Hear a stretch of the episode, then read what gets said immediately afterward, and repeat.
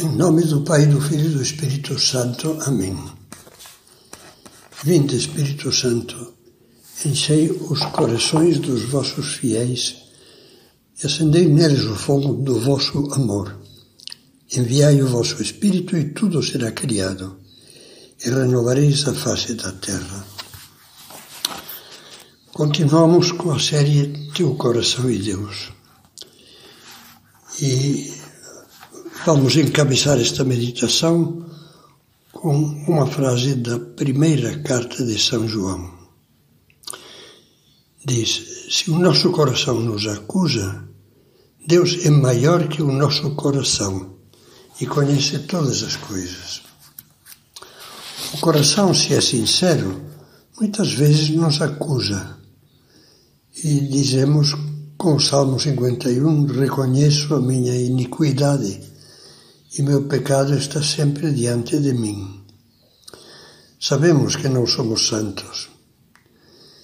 Sabemos que, como diz São Tiago, todos nós pecamos em muitas coisas e que, portanto, não é mero formalismo o que rezamos no ato penitencial com que se inicia a Santa Missa. Pequei muitas vezes por pensamentos e palavras atos e omissões. Porém, ao mesmo tempo, junto com a pena que sentimos por ter ofendido a Deus, por ter faltado o amor que Ele esperava de nós, a nossa alma, mesmo nos piores momentos, deve manter uma esperança cheia de imortalidade, como diz o livro da sabedoria. O motivo para isto resume o São João, ainda na primeira carta, com estas palavras: Se dissermos que não temos pecados, enganamos-nos a nós mesmos e não há verdade em nós. Se confessarmos os nossos pecados, Ele, Deus, é fiel e justo para nos perdoar os pecados e purificar-nos purificar de toda iniquidade. Perante as nossas quedas e infidelidades, podemos adotar duas posições totalmente erradas. Primeira, ter a presunção de achar que fizemos o que fizermos, fizermos, perdão, o que fizermos, como Deus é bom e Jesus morreu para expiar os nossos pecados, não vai ligar para as nossas faltas e vai salvar-nos, mesmo que não nos arrependamos de coisa nenhuma nem mudemos de conduta seria uma interpretação totalmente errada da frase Deus é maior que o nosso coração. Tão errado quanto a presunção é o desânimo, a perda da esperança no perdão de Deus. O pessimismo da alma que entrega os pontos porque acha que nunca vai conseguir desatolar do brejo dos seus vícios e pecados. Esquece-se de que não somos nós os que nos santificamos, mas a graça do Espírito Santo, e que para Deus nada é impossível. A atitude cristã certa une os sentimentos de dois corações dentro do nosso coração. Primeiro, do coração humilde do publicano da parábola, que ajoelhado humildemente num cantinho do templo, suplicava cheio de dor e de esperança: Ó oh Deus, tem piedade de mim, que sou pecador.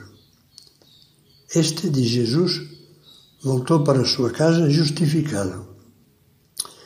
E o outro coração, o coração de Pedro, depois de ter chorado amargamente pelas suas três negações de Cristo, que dizia a Jesus ressuscitado: Senhor, tu sabes tudo Tu sabes que eu te amo. Apesar de ter caído fundo, ele ama, quer amar, quer reparar o seu desastrado desamor. Isso toca o coração de Cristo, que mantém a plena confiança nele, apacenta as minhas ovelhas e alegra seu coração dolorido, anunciando-lhe que com sua ajuda será fiel até a morte, até dar a vida por Cristo. Esse espírito de contrição que funde em si humildade e esperança está maravilhosamente descrito na parábola do filho pródigo.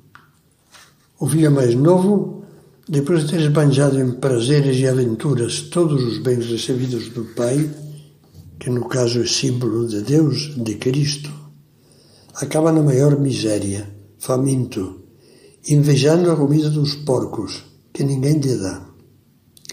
Lembra-se então, cheio de lágrimas, do carinho do pai e do aconchego da casa paterna, que tinha desprezado de uma maneira tão leviana, e diz de si para si: Vou voltar para meu pai e dizer-lhe: Pai, pequei contra o céu e contra ti. Já não mereço ser chamado teu filho. Trata-me como a um dos teus empregados. Então Aproximou-se temeroso da casa paterna e aí descobriu, atônito, que Deus é maior que o nosso coração. Experimentou um pasmo, uma alegria inesperados. Quando ainda estava longe, diz o Evangelho de São Lucas, seu, seu pai o avistou e foi tomado de compaixão. Correu-lhe ao encontro, abraçou-o, cobriu-o de beijos. Depois mandou trazer a melhor túnica para aquele filho, sandálias para os seus pés descalços e um anel de ouro como sinal de honra. Ordenou que se preparasse um banquete e disse: Festejemos, pois este meu filho estava morto e tornou a viver. Estava perdido e foi encontrado. O arrependimento do pecador é a alegria de Deus. Jesus dizia que haverá mais alegria no céu por um só pecador que se converte do que por 99 justos que não precisam de conversão. Essa alegria acontece sempre que vamos arrependidos acusar os nossos pecados no sacramento da penitência, da confissão. Deus não só nos lava dos nossos pecados e faltas, como nos abraça, nos cumula de graça e de amor tornando-nos capazes de apagar o nosso mau passado e encetar um alegre caminho de santidade. Deus é maior que o nosso coração. Como não transbordamos continuamente em atos de amor e de agradecimento? Dá graças ao Senhor, dizia São José Maria.